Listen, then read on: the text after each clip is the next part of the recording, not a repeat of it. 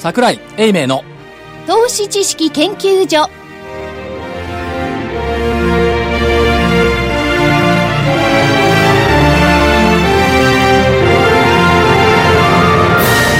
皆さんこんにちは。桜井英明の投資知識研究所の時間です。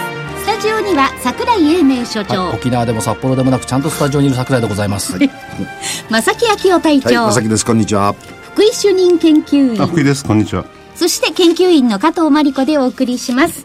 えー今日の日経平均大引けは317円35銭安の14,449円18銭。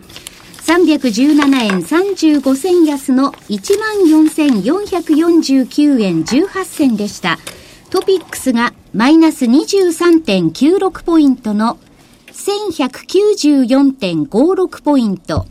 出来高が概算で25億6800万株。売買代金が概算で2兆1124億円。値上がり銘柄数が167。値下がりが1547、80、まあ7%近くですね。そして変わらずが67銘柄でした。このどう思います？自己弁護するわけじゃございませんが、ハラハラドキドキさせてくれて、先週申し上げた加減、14,452円に対して、えー終値ベース14,490 409円18銭ということは、2円と72銭しかずれてない。はい。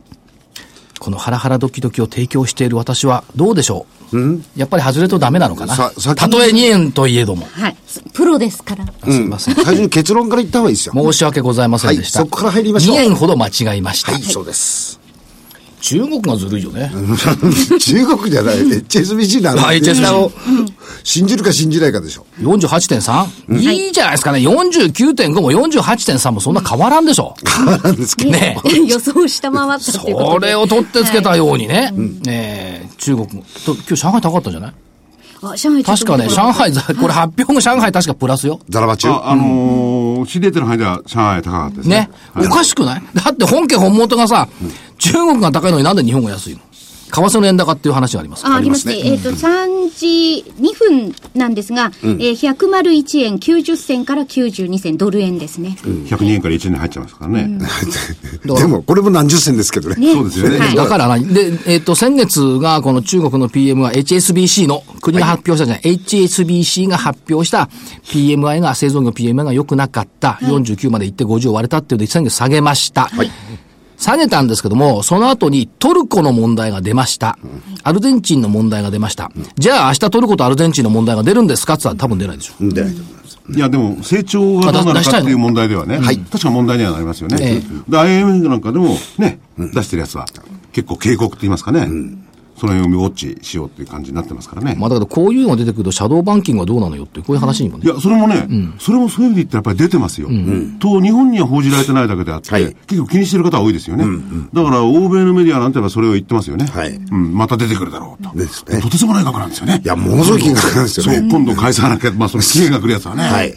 商品ってやつね。そうそう、リザーチによくわかんないですけれどもね。ね皆さん経験した道じゃないですか。ね正木さんにしたって。いや、ただね、あの、それをじゃあ誰が救うのか。はい。中国独自でどうにかなるのか。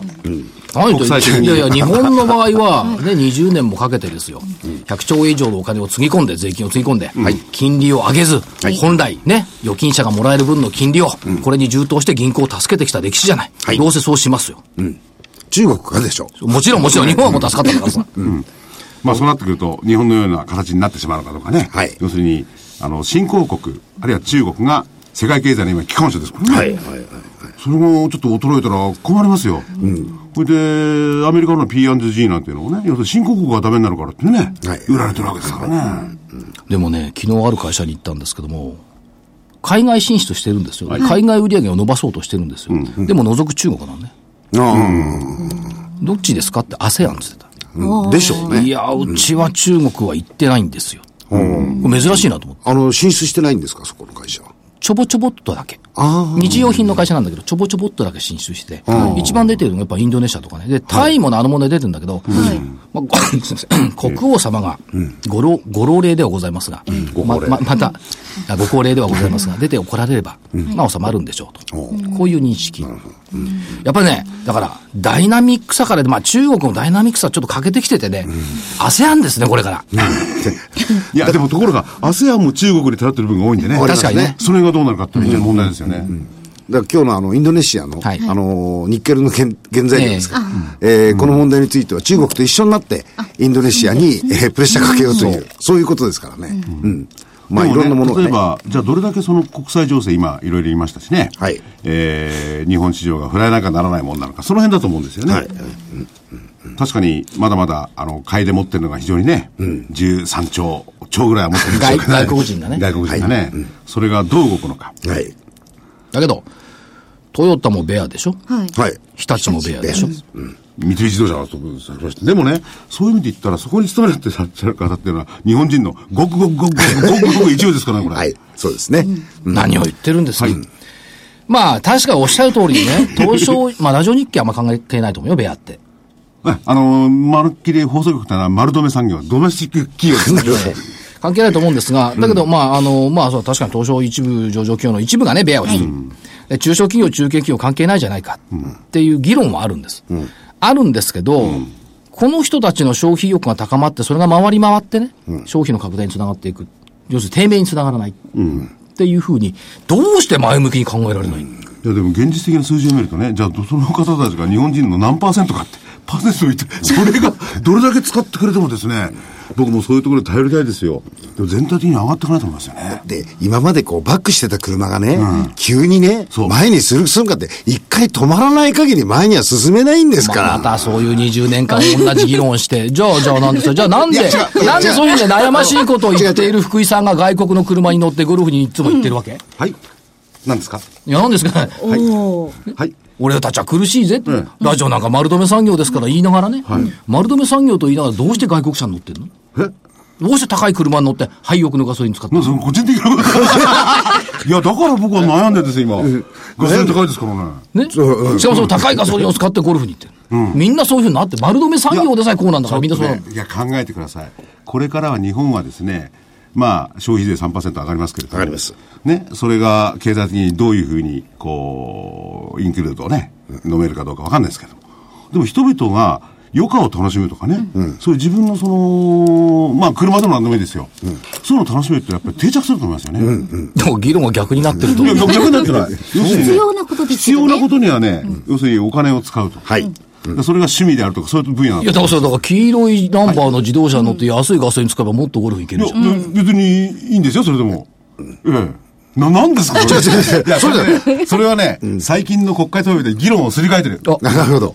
要するに。あ福井さんがねまず第一、違う違う違う。所長の方が。まず第一に、このね世界的な、ひょっとしたらっていう部分を客観的に捉えて、それでもどうして自分だけ儲けるかって、これだと思うんですよね。それはちょっと議論が違うと思うな。そうかな。でもね、確かにね、それあの、アメリカの、あの、イエレンさんだってね、冷たいですよね。中国お前ら勝手にして頑張ってくれ。こういう感じですからねあ。んまり何も FRB 議長が冷たくなくてお前ら大変だよねってなるわけないじゃん。誰がやったってああでしょうよ。な、誰がじゃあ福井さんが FRB 議長になったら、いや、大変だよね。お金出してあげるよ、吸ってあげるよって言う？言わない。というのも、そもそもがね、僕のいっぱい吸ったお金が君らの為替に影響を及ぼしたらねっていうことも言わないですけどね。でそれがあって言っちゃいけないことなんですよ。要するに。言ってんじゃんいやいや、為替のためにやっちゃいけないんですから。ないことですね。もちろんそうそれは言ってるから理論的にはその通りなんですよ。しかしね、為替もおかしいと思わないこれ、史上最大のさ、貿易収支赤字になってるのに、なんで為替が円高になるの？そう比較的安全な円にってよく書いてありますよね。おかしいんだよね。為替の連中の発想ってよくわかんないよね。だから、あの、日本がなぜ安全なのかというのは、国際の話になると思うんですが、そうなる複雑なんで、やめときましょう。そうです。で、でも考えうるのは、この前と同じように、円、円キャリートレードってのがございましたね。ありましたそのためにこう、に円を買っといて、円で遊ぼうってやつがいるんじゃないか。遊ぼう。遊ぼう。ま金利上がってこないですからね。ねえそうなんですよね。で、ほんでいくらでもこう遊ぼうっていうのは買いでいかなくて。て、売りでいくわけね。空売りで遊ぼう。それまずいですよね。だって空売り規制解除になってるから、売り放題よ、今。うん。板あれ売れんだもん。いや、だからそれからね、やっぱりちょっとこう相場のバラティリティが高くなってないですか、なってますよ。高いですねそこさ下げのボラティリティは高いですよ。当然ながら。で、今日だってね、はい450円も、この前稼いだんですけどね。おおおお380円ですよ、はい昨日と今日で。そうですしかも水曜日の7連勝を阻止して、はい木曜日の7連敗。はい。この番組が鬼門なのかな、そんなことないね、これ引きね。いるから。ここのところ。数週間。あ、出てけと。そう。アノマリーは継続してますからね。西に向かって走っていけ。電話で番組やれと。でもね、それは確かにね、あんまり、あのーえーいろいろ見ると、よくはねえなって感じがするんですけれども、じゃあ日本も悪くないよなって感じはありますよね。そこなんですよね。でそれがね、給与が上がるとかそういう問題じゃなくて、やっぱり日本企業の開発力であるとかね、それはつぶさに出ていけば、世界一のお製品を作ってるその日本企業多いんですからね。はいそれがなぜ正当に評価されないのか。そう。いや、逆に言うとね、今日珍しくちょっと弱音を言いますけどね。大昔ね、その相場がうまかった相場師と言われる方々がいまして、その、その方々がよく見ていたのは、実はね、これ、貿易収支なんですよね。で貿易収支が、あの、黒字が増えてくれば株買って、赤字になってくれば株売ったっていう、それで結構儲けられていた時代があったんですよ。今でもまあご高齢でご存命の方もおられますけども、その貿易収支を国内で無視して、中国の、えーっと、HSBC が発表したね、PMI がわずかあー2%下がった。ことの方を重要視するっていうのは、なんかことの本質から離れてないかいって言ったところがね、感じそる。れはね、おそらくあのーマーケット関係者、伝える人たちが、この赤字の拡大、伝えたくないんじゃないかと思うんですね、日本人はね。特に、あのー市場関係者が。いや、伝えたくなったってちゃんとみんな言ってますよ。いや、だから、それをしたら人々にはね、その通りだと思うんだけど、それが巡り巡ってどういう形でね、その、株式市場などなりに、こう、売り要因になるとか、そういうのは分かってないんじゃないかと思うんですよ。だからこれ2兆7900億円の主たる、主たるものは、原油とかね、燃料費。LNG とか燃料費が高いっていうことでしょ、いや、でもね、そういう意味で言ったら、燃料費の割合っていうのは確かに大したことはないんですよ。今の段階で言うと。えっと、7兆でしたっけ？そうそうそんなもんなんですよよね、こうんの間。うん、増加したのが。はいだね、何だったかちょっと忘れました。後で調べてきます。この番組中は調べていけないですけれども。はい。だって、だってスタジオ鍵閉まってんだよ。すごいよね、このスタジオね。鍵閉まって誰も入れないし、誰も出れないんだよ。怖いよね、軟禁状態だよ。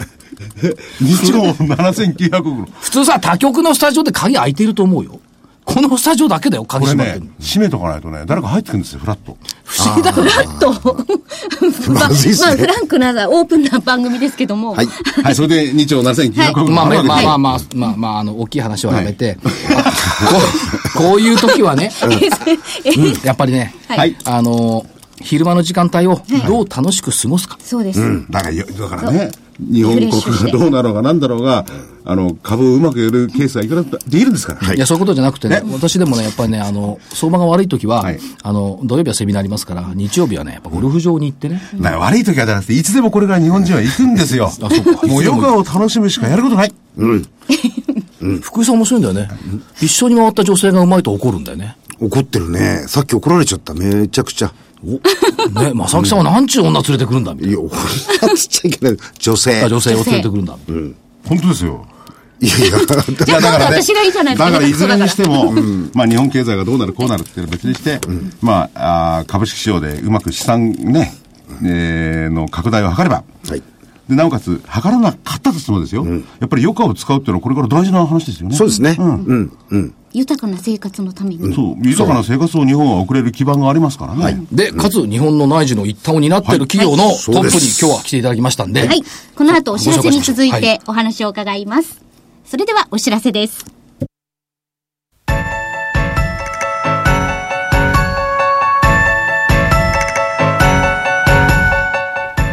活動的なあなたの応援サプリ。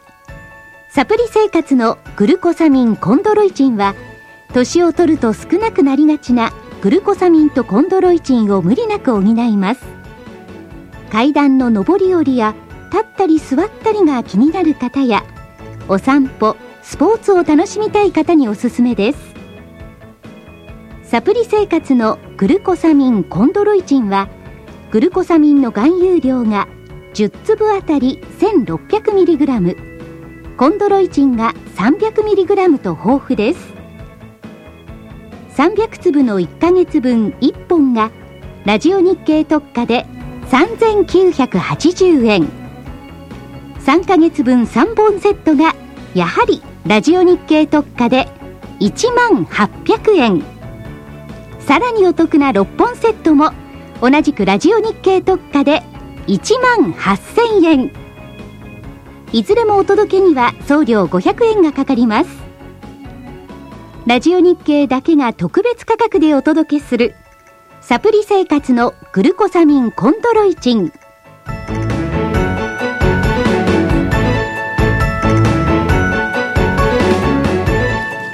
それでは本日のゲストをご紹介します。証券コード2466東証一部上場。PGM ホールディングス株式会社代表取締役社長の神田有弘さんです。よろしくお願いします。よろしくお願いしますよろしくお願いします。今日なんかインタビューが福井さんだということで。そうです。ご指名です。え、あの、僕はどうせゴルフばっかり行ってます。え、最近ね。ありがとうございまあ、す。それでね。はい。はい、委員長。はい。これはね、打ち合受けするだけのやつですね。正解じゃないんだからね。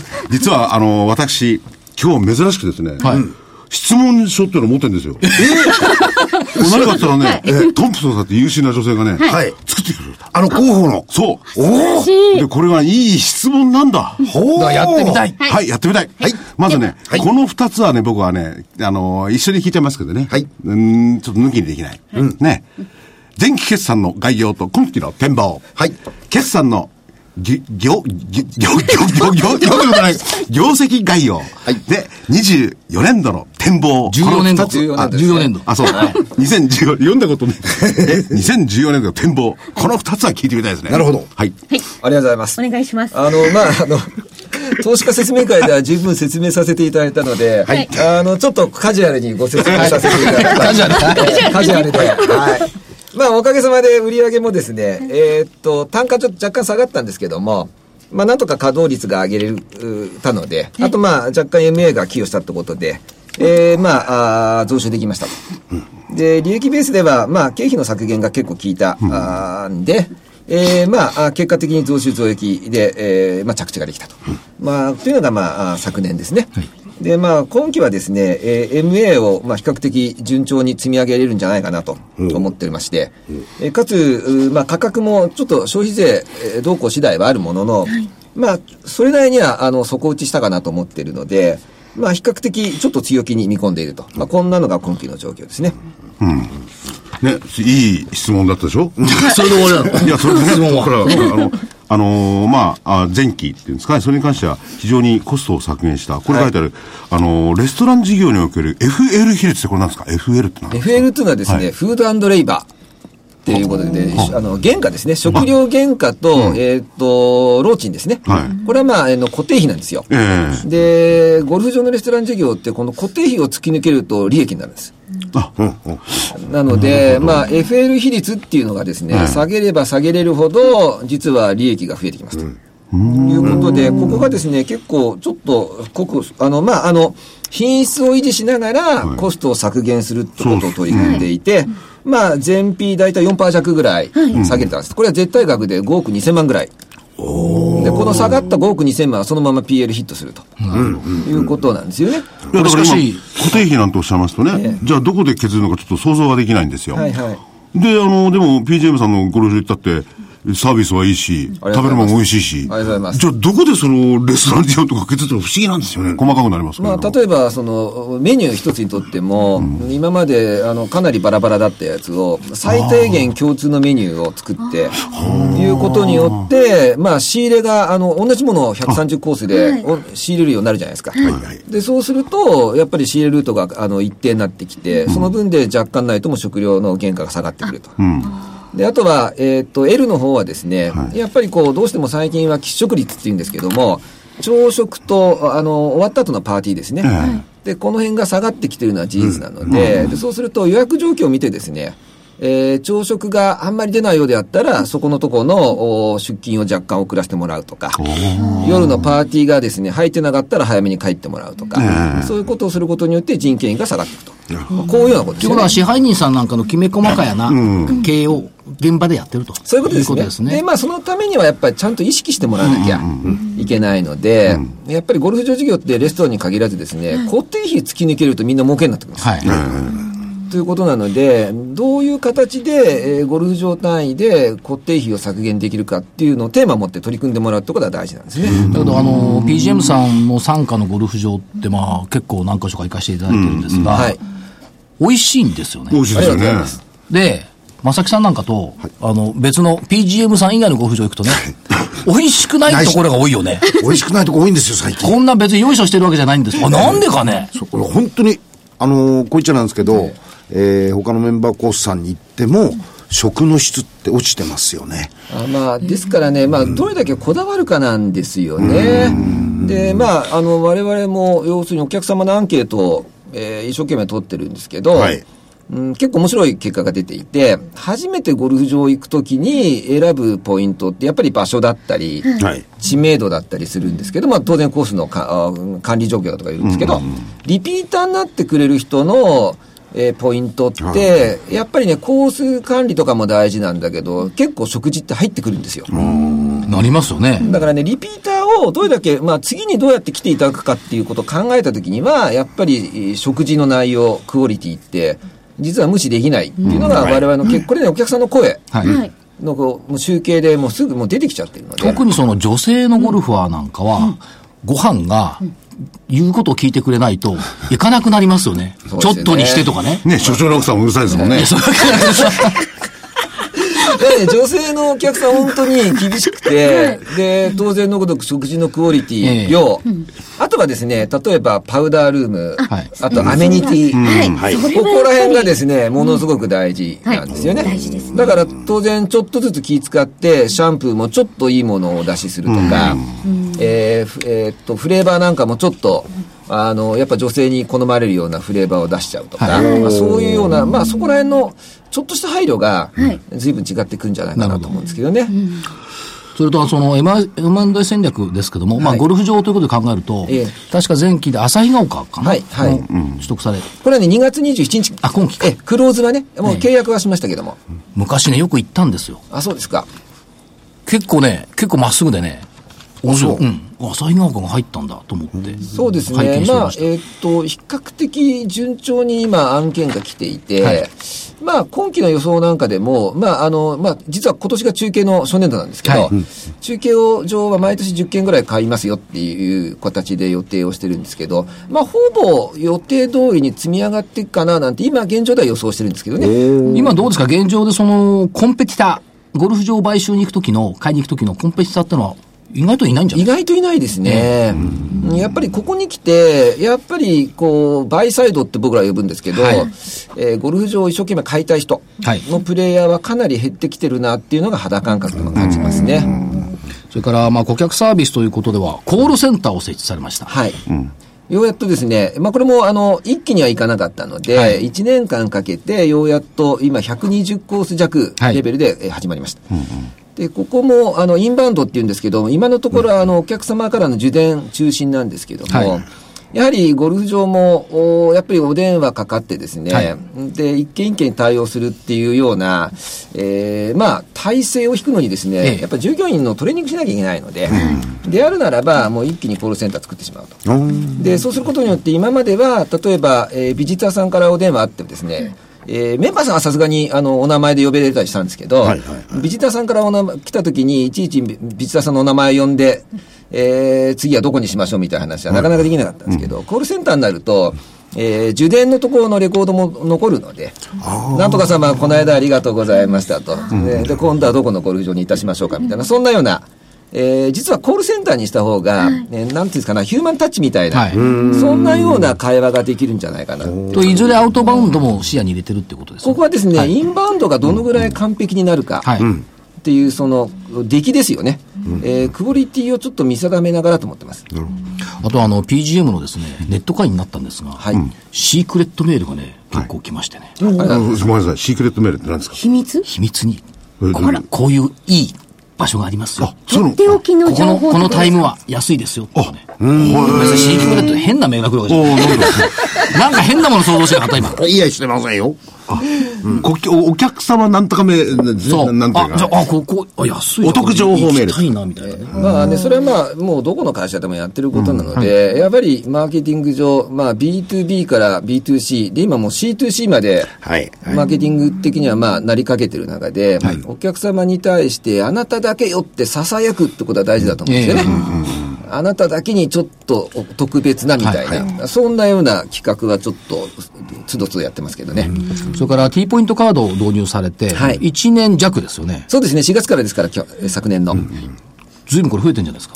おかげさまでですね、えー4月からなのでまだ丸1年経ってないんですけども、うんと全体の来場者数の7割まで T ポイントをご提示いただけるところまで浸透しまして、で、当社が発行した新規の T ポイントで、もう60万を超えてます。はい。ですから、もう思った以上、でこれ思った以上の浸透率で今来てますね。このカードってのはそこの会員っていうんですかね。はいなっちゃうとついついそこで使っちゃうもんなんですよね。ね、まあ、不思議なねいや、使っちゃうっていうかね、これ、あの、受付行った時すごい便利。これ出すだけで名前とか書かなくていいんだもん。潜在的にはそれは60万人いらっしゃるってことですよね。そうですね。で、あとは、まあ、あの、我々が今発行した枚数なので、T ポイントグループそのものは、まあ、4000万人ぐらいいらっしゃるので、今今お持ちの T ポイントも我々で使えて、ポイント貯まりますので、まあ、で、おかげさまで、あの、ヤフーさんとも T ポイント、ヤフーポイントとも総合交換できるようになったんでで、まさに O2O、オンライントゥオフライン。はい。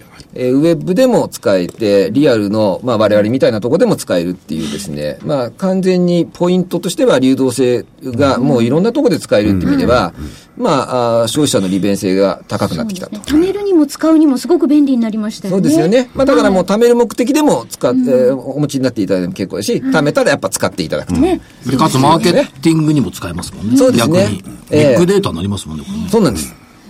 なるほど。それでね、ゴルフ場の業界の、まあ、現状っていうことを、なんか取ってつけたような質問だもう今これがね、これがね、この質問の趣旨がね、トンプソンさんやっぱりすごいんですよね。トンプソンさんが、いや、それ、いやいや、どうでもいいんだけど。いやいやそうそうそう。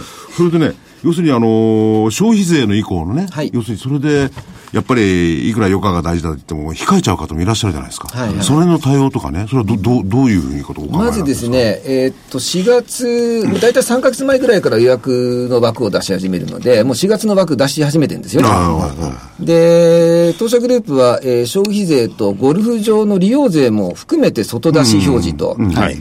いうことで、えー4月の予約見ているんですけども、思った以上に予約は入ってます。かなり心配してたんですけど、はいはい。で今の状況でいくと、ゴルファーの皆さんはある程度消費税は織り込んで、えー来場していただけるような方向になってきてるのかなっていうのが今の予約状況ですね。その場合ね、例えば、じゃあ今までその、L、FL 比率じゃないけど、じゃあ食べるもの安くしようとかそういうのも出てくるんでしょうかね。それはわかんないですかね。もうここら辺はね、今、えーっと、価格動向を当然一番大事なので、うんちょっとこう、お慎重に見極めてる状況ですね。で、まあ昨年度我々平均なんですけど、土日合わせた平均でもう9200円弱ぐらいまで、プレイフィーというなるものが落ちてるんですよ。なので、まあ、こと今の4月の予約状況を見ると、まあ、消費税の増税はあるものの、まあ、全体感から見るとですね、ゴルフ代金が安くなって、はい。十分吸収可能なレベルまでは落ちてきたのかなっていうのが今僕の個人的な感想ですけどね。それからその、ゴルフそのものの進行っていうのもは、あの、励まれてますけども、はい。えー去年新しいトーナメントを作りましたよね。いはい。ヘイワ PGM チャンピオンシップイン霞ヶ浦。はい盛り上がってまいりました。で、どうでしょう？これはやっぱりその、ゴルフに、業界そのものの進行ということを平和さんと一緒に考えてるということですか？まあ、あの、我々、PGM 単体として見ると、はい。もうゴルフ場100以上持っていて、ゴルフ業界から逃げれないんですよね。であるならば、みんなで盛り上がって、ウィンウィンの関係を作りましょうと、えーいうようなコミットメントとして、まあ、トーナメントやりましょうと。特に男子は、あートーナメント数がどんどん減って、そうですね。それはもう寂しい限りなので、ですね。あの、まあちょっと僕らとして、ちょっと男気を見せるぞというような、はい。ところで始めて、まあ事実やってみるといろいろと、えー、分からなかったこと、で、もうちょっと頑張んなきゃいけないところとか出て、分かってきましたので、僕はちょっと引き続き、ちょっと頑張ろうかなと思ってますけどね。第2回目はさ、さらなる盛り上がりという感じそうですね。特に、あの、インターネットの放送。はい。はい。これはですね、うんと、昨年やって、えーものすごく評判だったんですよ。はい。で、これは今年も続けてほしいという、あの、ゴルファーのユーザーさんのですね、ええ。声がものすごく大きいので、まあ、ここら辺のウェブの放送はもうちょっと、えー充実させるとはい。いうような方向感で、えー行こうかなとかですね。あれリアルタイムリアルタイム。ですよね。リアルタイムの生です。いやテテレビ放送はあれディレイですもんね。やっぱね、スポーツは生がいい。っていうの本当に僕そう思うんですよ。それであの、我々の年齢層になると、時間的に結構余裕あるじゃないですか。はいはい。でこれを生で見れると、ええ。あの、いすごく臨場感があっていいんですよ。そうですよね、ええ。特にね、我々の都内と木曜日からずっとウェブ放送をしていたら、結構面白くて、やっぱりね、平日のがあのクリック数が多かったんですそうでしょいや、僕そう思いますよ。えーで、土日はやっぱテレビに映るんですよ。はい、はい。ですから、実はウェブとテレビって、えっと、競合するわけじゃなくて、親和性があるっていうのが分かりましたね。だから、そういう意味では、ますます拡大。ですね。ですね。あと、越谷。はいこのリニューアルってこれどういう話でしょうか？これはですね、えーっと、ちょっと新しいゴルフシーンを作りたいなと。新しいゴルフシーン。えーはい。で、ここはですね、えーっと、18ホールを完全リニューアルして、はい今、クラブハウスも作り直していて、6月にオープンするんですけど、はいえーっと、ゴルフコースの運営の仕方はですね、2人乗りカートの完全フェアウェイ乗りで、アメリカンチックですね。はい、それでもう昼食休憩なし。はい。あ、スルーで回ってはないいです。はい。で、なおかつ、バーベキュー。うん。そバーベキューを、バーベキューやろうと。はい。で、まあ、イメージゴルフバーベキュー。はい。ね。はい。で、ゴルフした後、えー例えばファミリー層であれば家族の方を呼んでいただいて、一緒にバーベキューと。はい。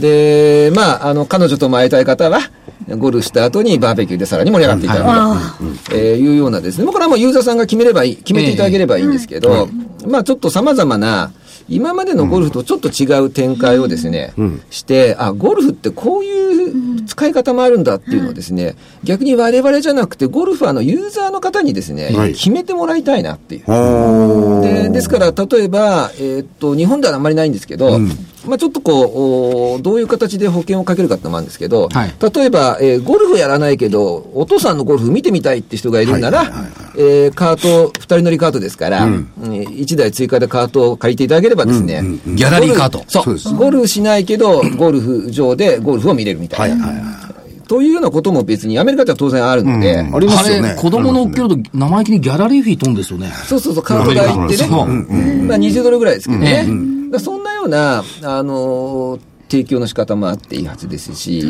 これ、あの、社長、越谷って、はい。価格設定ってどのくらいで考えてるんですか？えーここもですね、まあまさに今ちょうど試案中です。あ、そうですか。うんあんまり高くてもお客さんに受けないでしょうし、はい。まあ東京に結構近いので、はい。交通は便利ですよね。交通便利なんですはよ。だからあんまり安すぎても、今度オーバーフローしちゃうと、はい。逆にかえってお客さんに迷惑かけちゃだって、うので、これ実はあの、私は神奈川に住んでおりますが、電車一本で行けちゃう。あそうですね。東東武線と、あの、東急線って繋がってるから、電車一本で行ける。で、ゴルフ場まで行くでしょ？そうです。で、バーベキューするでしょ？で、正木さんお金払ってくるでしょ？で、帰れば一番はいい。い。はいまあ、市長もそうですね、ってことですね。あの、もうそれはもう個人で交渉していただければいいです。はい。で、正木さんはね、まあ、越谷にはないけどね、まあ、それこそいろんなゴルフ場の楽しみ方があるんで、一人でも温泉でもずっと入っていただいて。でも、福井さんも僕も、比較的越谷と近いんですよ。近いですよね。行き方が。あとね、売りはですね、実はベン、あの、ベント芝じゃないんです、グリーンが。チャンピオンドワーフっていうですね、はいはい。いわゆるニューティフトンって僕ら呼んでるんですけど、はい。早い早い早いグリーンなんです。よ。えーこの間僕もちょっと行ってきたら、えーっと、13、4フィート出てましたから、えもう13フィ4フィートってまさにトーナメント、ベント芝だとトーナメンなト仕様流れるように飛んでいきますよね。はい。だから逆に言うと遅くするのが大変なぐらい。ええ結構いい、いい伸ばすしかない。はい。なので、えー結構、で、これね、本州って関東では初、初だと思うんですよね。で、これあったかい、あったかい芝なんですけど、ええああの、やっぱりこの日本って温暖化してるじゃないですか。はい。特に夏なんかもベント芝が枯れちゃう、暑すぎて枯れちゃうっていうのがもうゴルフ場業界の最大の課題で、で、ちょっと、あの、いろんなところで新しい芝を見つけてはトライしてるんですよ。はい。で、ここの芝は、ここのグリーンは、その中でも、まあ、かなり上出来で、本当に皆さん、ゴルフ好きな方、一回、あの、いらっしゃっていただいて、グリーンの状況でも、もう、見ていただくと、はい。あの、多分、通常営業でもトーナメントのグリーンの速さを、お体験していただけると思います。だからあれですよね、マスターズのグリーンを体験できるみたいな感じになりますよね。そうですね。これ、社長、多分、遅くすることを努力していただかないと大変だと思いますよ。いや、でもね、やっぱり、たまには売りで、ええやっぱあそこのグリーンは、こんなんだっていうような。超高速で、高速で。記憶に残るゴルフ場になります。にはなりますね。だからいいんですよ。ね。それ多分難しいでしょう。難しい難しいコースが日本にも一つや二つ僕も欲しかったと。それで、万が一、スコアが悪かったら、バーベキュー後でバーベキュー食い放題だろ、こうなったら。ありがとうございます。食べ放題プランまだ考えてないんで、その分課金させていただきます。はいいや、で、そういうのもありますよね。いや、やけ食いだよ、なんつって。さて、そういう中で、えっ、と、PGM さんの顧客満足度向上、向上というか、そのお客さんが、メンバーさんを含めてお客さんがどういうふうに満足してくれるのか、この辺の施策はいかがでしょう？かはい。あのーまあ、やっぱり、ビジターさん、メンバーさん、えーおよび、あの、オールゴルファーっていうカテゴリーであると思うんですけど、まあ、特にですね、まあ、メンバーさん、メッセージとしては、やはりですね、えーっと、ビジターさんとあんまり料金変わらなくなってきましたと。はい。いう中で、やっぱソフトの部分の充実ですよね。先ほど、お桜井さんおっしゃった、あの、おトーナメントでも、はい実はメンバーさんもですね、えーっと、勝ち抜いていただくと、プロと一緒に回れる本戦出場って去年やったんですよ。ヘイは PGM チャンピオンシップインカスミラーでは出れると。はい、出れる。うまければうまければと。で、まあそういうことでチャレンジしていただく。で、我々ビジターさんも、プロアマに、えー去年抽選でご招待しました。はい。はい。えーいうような企画とかですね。だから、プロ、プロアマチュア、その、アマチュアがマンデーから出れるようなものですよね。アマチュアマンデーとは言わないもの。マンデーとは言わないものねええええ考え方としてはね、はいあ勝ち抜いていけば、本戦出れると。で、あとは、まあ、あの、海外の有名ゴルフ場との提携も今、どしどしやっていて、まあ、なかなか、あの、段階の世代のおプレイヤーだと、海外行くけど、有名ゴルフ場、海外で有名のゴルフ場、自分で予約して頼もうってはいなかなか敷居が高いじゃないですか。はいそういうのは我々が代行してあげましょう。なるほどというようなことをやってます。で、まあ、ビジターさんもですね、まあ、あのやっぱり来ていただいて一番楽しいのは、先ほど言ったコースのコンディション。はい。食事はいなんですけど、やっぱりこう、あの、T ポイントカードありますので、えーっと、ポイントがか結構充実でつくはい。ことになってるので、やっぱゴルフ場に来て T ポイント貯めていただくっていうような、まあそういうような施策もですね、はいえーまあキャンペーンも含めてどしどしやっていきたい。何気にね、グッズ安いんですよね。そうですね。実は。ゴルフ場で靴買った人高いじゃないですか。意外と安いんですよ、これが。おかげさまでね、我々フットジョイさんと提携して。フットジョイそうそう安くなってるうんあの、もうフットジョイをお買うような、あの、お客様がいらっしゃったら、弊社のゴルフ場で買っていただいたのが一番安いんじゃないかなと。そうだからね、と東京のね、スポーツ量販店で買うよりね、福岡の大博多で買う方が安かったんだけど。お ーあの、下取りキャンペーンもやってます んで。びっくりする、だから。さて、そういう中で M&A、これはまあ継続していかれるということですが、これの考え方考え方はいかがでしょうか？考え方はですね、えーっと、いい場所を、あの、お安くと。はい。まあ当たり前なんですけど。ええ、それはそうですよね。高くは買いたくないですよね。まああの、おかげさまで、そんなにあの、競合他社がいらいないので、はいまあどちらかというと、いいものがどのぐらいタイムリーにマーケットに出てくるかっていうのが最大のキーポイントだと思いますけどね。あの、高値では買わないと。はいそれから悪い場所も買わないと。さすが元金融のプロ的なコメントを頂戴してありがたいですね。それから、えっ、と、ジュニアゴルフ選手権、はい。世界ジュニアゴルフ選手権、はい。ここへの特別協賛をされてきました。はい。これはどういう考え方でしょうか？えーと、やっぱりジュニアの育成ってすごく大事で、うんと、まあ、底辺をひ広げなきゃいけない。これみんな分かってることなんですけども、はい。まあ、なかなか総論賛成、格論やんないみたいな。でそれじゃいけないでしょう、ということで、まあ、あの、せ世界ジュニア、我々がきょあの特別協賛をする PGM 世界ジュニアですね。はい。まあ、タイガー・ウッズはじめ、まあ、宮里愛ちゃん、えで、まあ、で、池田裕太プロとかね、まあ、ここで勝った、世界でここで勝つとですね、まあ、必ずどっかの、あの、プロになってますと。はい。はい。いう、まあまあ、あの、本当のお登竜門なので、えーここにですね、やっぱり我々としてちゃんとコミットして、はい日本のジュニアを育成して、この中から、えー日本のプロ、将来背負うプロで作っていこうと。はいこういう、ちょっと意気込みですね。これ、15歳から17歳の男子の部優勝者は、平和 PGM チャンピオンシップインカスミギョラに出場できる。出場できますと。ということは、だ第2、第3の池田裕太、松山君みたいなのが、どんどんここから出てくるとはいいうことですね。はい。まあ、ここで勝つの相当大変です。やっぱ世界中の本当のトップジュニアが、あのはい。キャリフォルニアのトーレパインってとこで最後やるんですけど、は世界中のトップジュニアが出てきますんで、ここで勝つってすごい大事です。だから、ほら、日本のね、あの、東証の企業が世界になかなか勝てない状況、時価総額でいますから、ゴルフぐらいは勝ってほしいかな、みたいな。ちょっと畑が違うか。なるほどね。ところで、アコーディアさんとのその TOB という問題がございましたけども、このあたりに考える、どういうふうにお考えかな、リスナーの方はこれちょっと聞きたい俺どうな。なってんのかね、まあ、最後にちょっとスパイシーな話題ですね。スパイシーですね。決してヘルシーではないかもしれませんが。まあ基本的には我々は自然体です。あのーまあ、あの個人的な信念としてはまだ統合するとシナジーはあると。はい。はい。えー当然、えっ、と、二つの大きな会社が、えー同じようなことをやって、で、価格も含めて競い合っちゃってるわけですから、えーシナジーはあるだろうと思ってますが、当然のごとくは、は相手のある話なので、えー私どもは自然体で、で、あとはまあ、要するに当社のステークホルダーと、アコーディアとステークホルダーっていらっしゃるわけだから、はい。まあ、最終的にはですね、うんと、ステークホルダーが、えーどういう思いを持って、えーどういう考え方を支持してもらえるかっていうところに最後は尽きてくるでしょうと、えー思ってます。ですから、まあ、その意味では、あの、焦ることはなくて、で、まあ、あの、そのためにも、我々、えーグループとしてですね、えーいざ何時何が起こっても、お対応できるように、えー筋肉質な企業体質にしとくと、はいおいうことが寛容じゃないかなと。なるほどまあ、こんなふうに思ってますけどね。でもね、いろんな、まあ、こういう企業、まあ、代表二つですよね。アコーディアと PJ。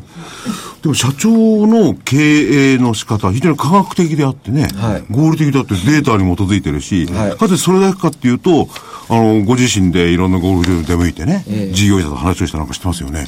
そういう経営ってのはなかなか真似できないんじゃないですか。まあ、科学的なところは真似できるかもしれないけど。まあ、僕的には最後、あの、ゴルフ場イコール、その、サービス業、えーだと思ってるので、サービス業たるう会社なので、当然お客様の現場がものすごく大事。で、そのためにはやっぱり従業員の子がどういう対応するかってやっぱ見てみたいし、で一方で、えー、130近いゴルフコースが束な束ねて一つの会社になってるっていう意味で言うと、ガバナンスもすごく大事。で、ガバナンスを維持するために、どういうデータを駆使して、えー経営指標を見るのとか、えーどういうデータを使って、えーマクロのマーケティングをしていくか、えーお客さんはもう日本中に散らばってる中で、えーどういう胸に刺さるマーケティングを会社としてやっていくかっていうですね、ことはやっぱりそのおガバナンスという範囲の中で考えなきゃいけないと、まあ逆に当たり前のことをやってるだけだっていう気がしますけどね。当たり前のことは難しいんだ。で私みたいなね、旅芸人からするとね、北は北海道から南に沖縄までどこ行っても日曜日にゴルフができるってのはやっぱりね、日曜日とは言わないですけども、やっぱいいっすよ。旅芸人としては。いや、でも、ガガバナンスでね。行けとか言うから。いや、ガバナンスで社長は、ね、か簡単に言ったけど、これ難しいしね、これだけのことをやってこられて、実際にいろんなものをね、コストも、お客さんにこの、不愉快っていうか、より楽しんでいただいてね、満足感を与えて、切っていくことはすごいですよね。まあ、あの、僕もゴルフは大好きなので、えー趣味と実益を、どうやって会社の趣味と実益趣味と実益を会社の利益にどうやってつなげるかっていうところが大事なんでしょうね。もう力入りますよね。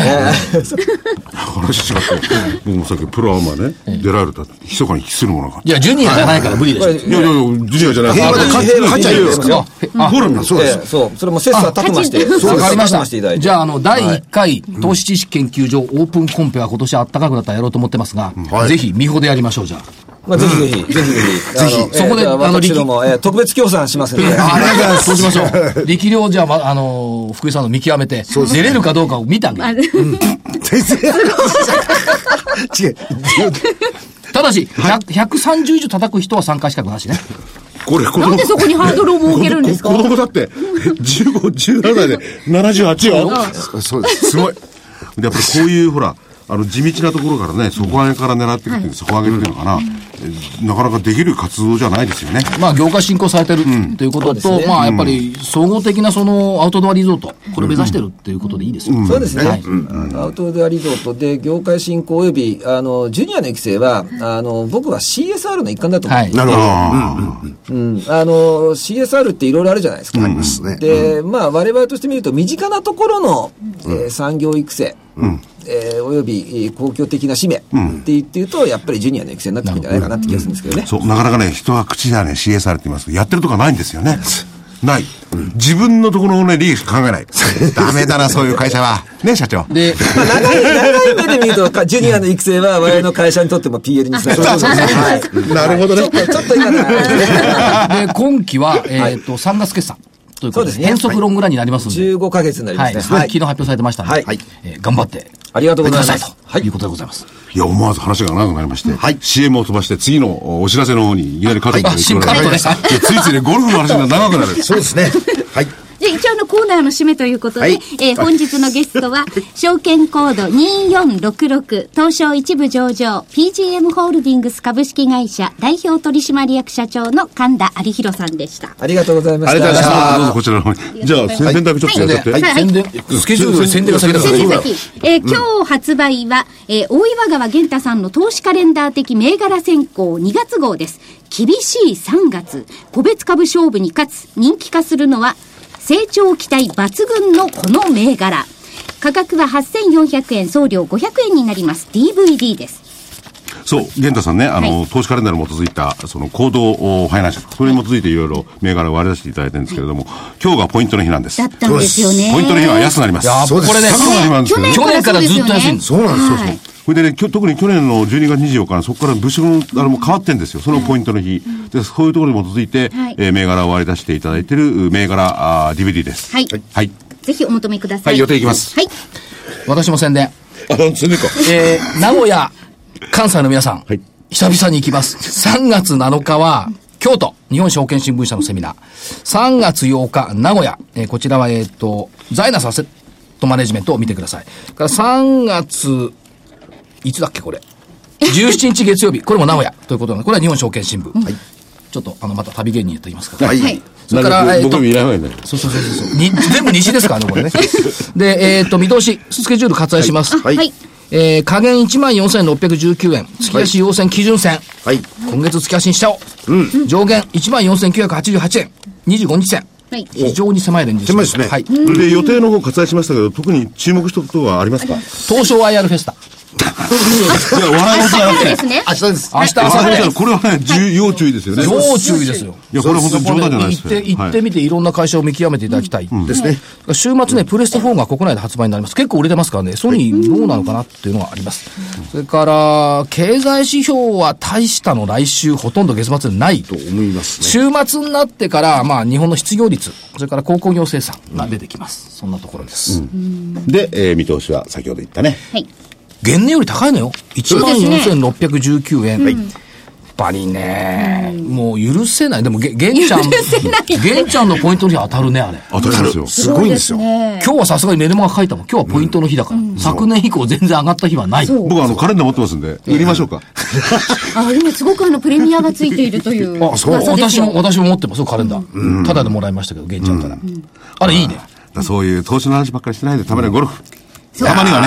やっぱ健いや、康我々問題がね、一つあの福井さんと行くと雨降るんだよね。あ、でも多いですよね。うん、大丈夫ですよ。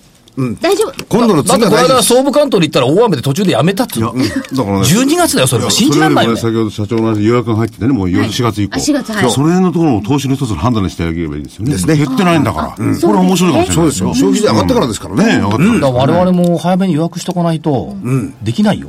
そうですね。実行委員長。誰にやらせるんですか？実行委員長決まってくださいファンで7とか8とかいいんだからさ。あと30秒ほどです。はい、以上ですい。や、今日も神田社長にあの、とうとうとたくさん喋っていただきました。ありがとうございました。お疲れだったと思いますが。今日はとても素敵な。勉強になりました。はいえピンクの素敵なセーターでいつもおしゃれですよね、今度ですね。本当です。本当おしゃれですよね。はい。ゴルフを頑張りましょう。そうですよ頑。張ります。130以上叩かないように塊。はい、頑張ります。今年の目標頑張ります。はいそれでは皆さん、また来週。